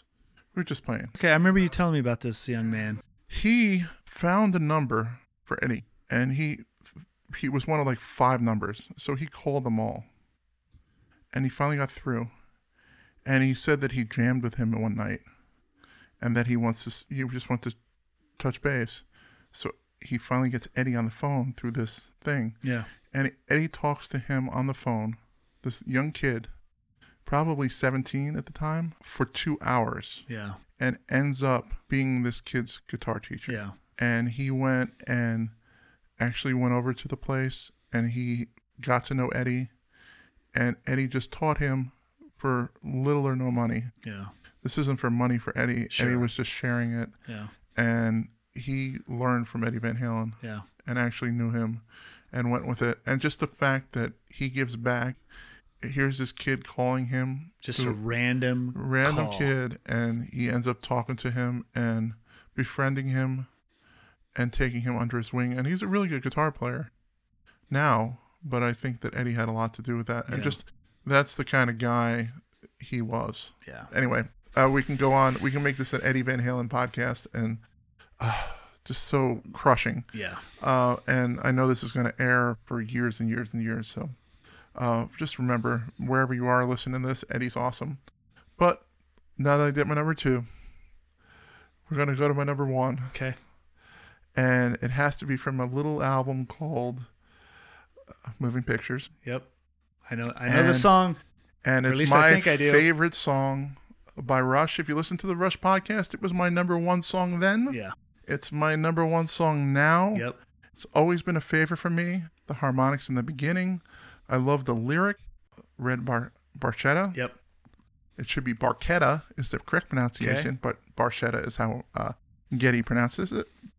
Uh, you know the whole story about you know a futuristic song, futuristic where people can't drive fuel cars. Imagine a day like that Hmm. when we're gonna have some sort of electric cars that just drive us where we want to go. Come on. it's stop. crazy. Stop. It's what are you crazy. What are you talking about? Right, but uh, you never. It, it's so funny. You couldn't imagine this back when moving pictures was recorded. But it's so funny how life is changing. Um, It's just the sound of the big guitar as it picks up, and you feels the pulse of the character as he's getting excited through the prospect of driving. Uh, the feel good driving all the way through, kind of the starting engine sound, and so good. All of them play just phenomenally on this song. Ah, Alex Lifeson said it was intentionally lyrically like a movie for me. I love the dynamics of it, the way it opens, the harmonics, the mood it creates, and then it gets into the driving right up to the middle section where it's screaming along, where you feel like you're in an open car, and the music very vibrant and moving, and then it ends as it began with that quiet dynamic and letting you down lightly. It's one of the most iconic songs, one of the best. I think it's the best song that Rush has ever done, and I think it's the best song clearly on Moving Pictures, one of the best albums of all time by any artist. Yeah. I, I, I can't where I disagree. I went moving pictures, Tom Sawyer, but I literally had to flip a coin between Red Barchetta Yeah. and, and Tom Sawyer. I mean, wind in my hair. Well, it was good that you went that way, so we got to hear two. Exactly. All right, let's listen to Red Barchetta by Rush, the best song of 1981.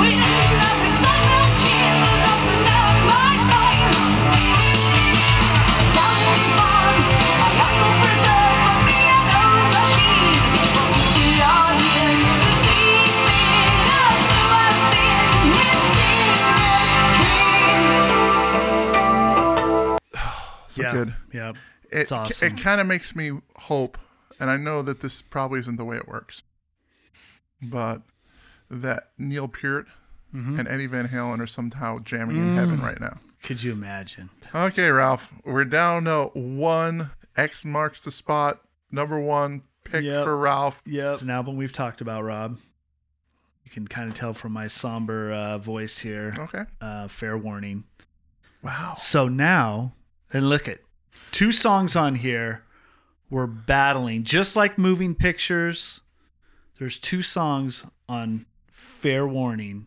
There's a lot of songs. on There, there are. Wh- What what where do you think I went? Main Street is where I think you went. Bingo. Yeah. Yeah. Because it's the first song on the Yeah, album. Because it's the first song on the album. I, I had no idea about this first song until you mentioned that about a, an hour ago. But yes, the first song on the album, the opening lick of Eddie just doing his thing on the guitar, where his tapping technique, and then just going into an unbelievable. I, I, I'm putting this top three Van Halen songs. Obviously, my number one song for 81, but within Van Halen's family, uh, top three uh, song. Interestingly enough, this song had another working title as they were uh, putting it together called Voodoo Queen. Had completely different lyrics.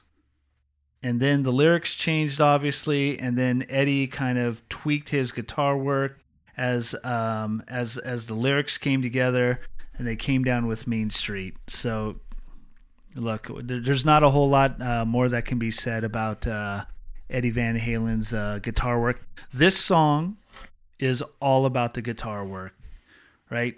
The the, the tapping from the very beginning.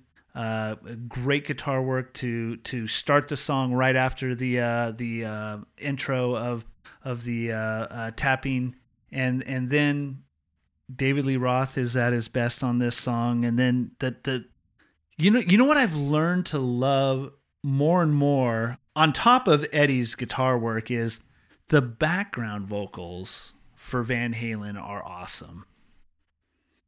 You know, there's I don't know who's doing them.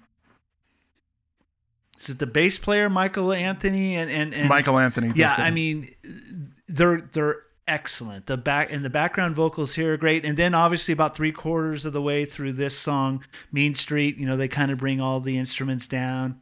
Dave has his little fun telling a story, kind of walking through it, and then right after that part where the music comes down and David tells his little story, the guitar just kicks in again. And and towards the end of this song, the last uh, 90 seconds, I mean, Eddie's just tearing it up again. Eddie is like, you know, how do you do that? That sort of thing. It's just, it's crazy. Yeah. Uh, he was inspired actually a lot on the intro. Was inspired by uh, slap funk bass he heard somebody play slap funk bass. Okay, I heard about that. and, yeah, and he yeah. started tapping on like the 12th fret and low Yeah. E and just started playing and it you know he kept his left hand by the nut and he just started playing and it was it was it kind of neat how he, he came up with that and he, he just takes inspiration he was that sort of guy so let's listen to Mean Street off of one of the best Van Halen albums period Yeah, I agree. fair warning Ralph's number one surprisingly just so you guys know uh, I'm gonna go and uh, keep that little intro part I'm gonna throw that in because it just reminds me of Eddie and what a kind of virtuoso he was. And and then we'll play a second clip. I normally don't do two clips, but I think this one needs to.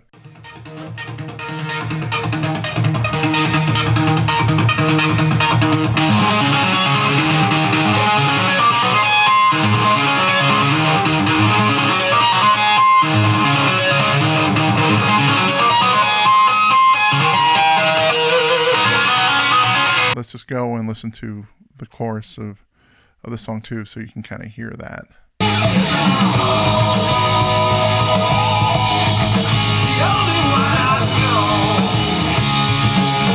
And we don't really like tobacco, 'cause we're sick of these four walls. And what you think is nothing might be something after all. Now you know. Hey, and we're done. Good job, man. That was good. That was good. And So we connected on zero songs, zero songs, but we three uh, three albums, right? Yeah, well, a bunch of albums. So it's Which is good for the people. That means we give them 26 songs to uh, think Oh, about. let's so that's just awesome. go through our 12 and remind everybody uh, what our 12 was. I'll start and you Yeah. can follow. Go ahead. Thank you. All right. So I will start with my song of note, which is There's Only One Way to Rock by Sammy Hagar off the Standing Hampton album. My number 12 is Bette Davis Eyes by Kim Carnes. I'm going to skip the albums from now on. Number 11 is Super Freak by Rick James. Number 10 is Jesse's Girl by Rick Springfield. Number 9 is A Country Boy Can't Survive by Hank Williams Jr. Number 8 is Down Under by Men at Work. Number 7, For Those About to Rock, We Salute You by ACDC. Number 6, I Love Rock and Roll by Joan Jett and the Blackhearts. Number 5, Centerfold by the J. Geils Band. Number 4, Start Me Up by the Rolling Stones. Number 3, Jukebox Hero by Foreigner. Number 2, Unchained by Van Halen. And number 1, Red Barchetta by Rush. Good list. So- Except for Springfield in there. Otherwise, you, you did excellent. Okay. Uh, My Song of Note by Bauhaus, Kick in the Eye. Number 12, Kim Wilde, Kids in America. Number 11, Motley Crue, Live Wire. Then I go to number 10, Rick James, Give It To Me Baby. Number 9, Human League, Don't You Want Me Baby. Number 8, Stevie Nicks and Tom Petty uh, doing Stop Dragging My Heart Around. Number seven, Iron Maiden, Wrathchild. Number six, Def Leppard, Let It Go.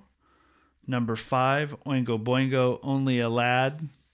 Number four, The Police, Demolition Man. Number three, Journey, Don't Stop Believing. Number two, Rush, Tom Sawyer. And then number one, Van Halen from the album Fair Warning, Mean Street. Rest in peace, Eddie. There we go. This was fun. And as I said, we we hit a lot of the same albums. We didn't actually hit one that we matched. I know. which is kind of crazy. But knowing your selections, I kind of understand that it really wasn't as crazy as it could have been.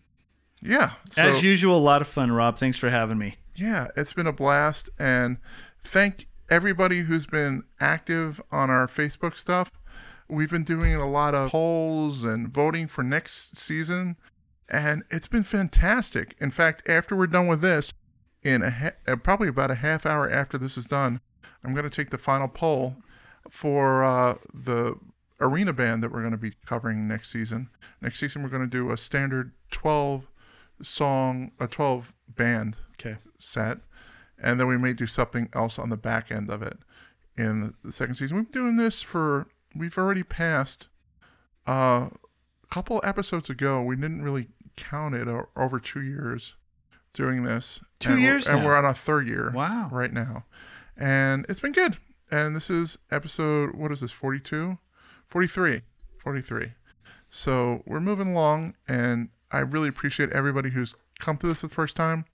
Listen to some of them, look at the numbers, seeing what's good, and pop back, seeing what you like, really, and listen. And also, we're gonna do uh, at the end of this whole '80s thing, we're gonna do a wrap up show, and we're gonna have each of the co-hosts come to the table with their best songs of the 80s or their favorite songs of the 80s regardless of if they chose it or not over all the years. I'm going to take the top six songs from every one of us for every year. So there'll be 12 for every year kind of in theory even though sometimes there's doubles. Uh, and we'll choose from that. Okay? Cool. Sounds Eh, fun. so that'll be fun, and everybody's going to contribute on the last one. And Jake and I will kind of MC that, and everybody will just send their files in, and it'll be kind of fun. And then you'll get to kind of vote on which co host most fits you. And it's kind of interesting to see that. So, uh, anyway, Uh oh, you're putting the co-hosts up, up against each other. well, no, it's kind of it's it's not it's not really up against each other. It's kind of interesting to see because I've heard like people say, you know, that's me. That guy's me. I he fits me perfectly, and I, I'm like, wow. Well, maybe you know, and I hope I don't come in last. yeah. No, no kidding. but uh if I do, so be it. Uh, I love you guys. I really appreciate everybody chatting on Facebook and getting involved. And uh, we just want to put the best podcast together we possibly can for everybody. And we want you to be heard. And, you know, if you guys want to participate, you want to send us an audio file of you guys talking about a song you love, about a band we're covering, please do that. We will definitely play it. Uh, love you guys, and I'm so impressed by the people involved in the community, and I'm so beyond words of people taking the time and caring to vote and just being involved. And we love you guys. And we will see you in two weeks with 1980 finishing off the 80s. And then we will do two weeks after that, we will do our wrap up for the 80s and kind of get everybody involved. It's going to be fun.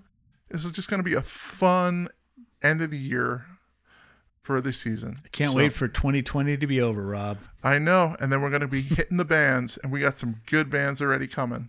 So, uh, anyway, God bless. I'll see you soon.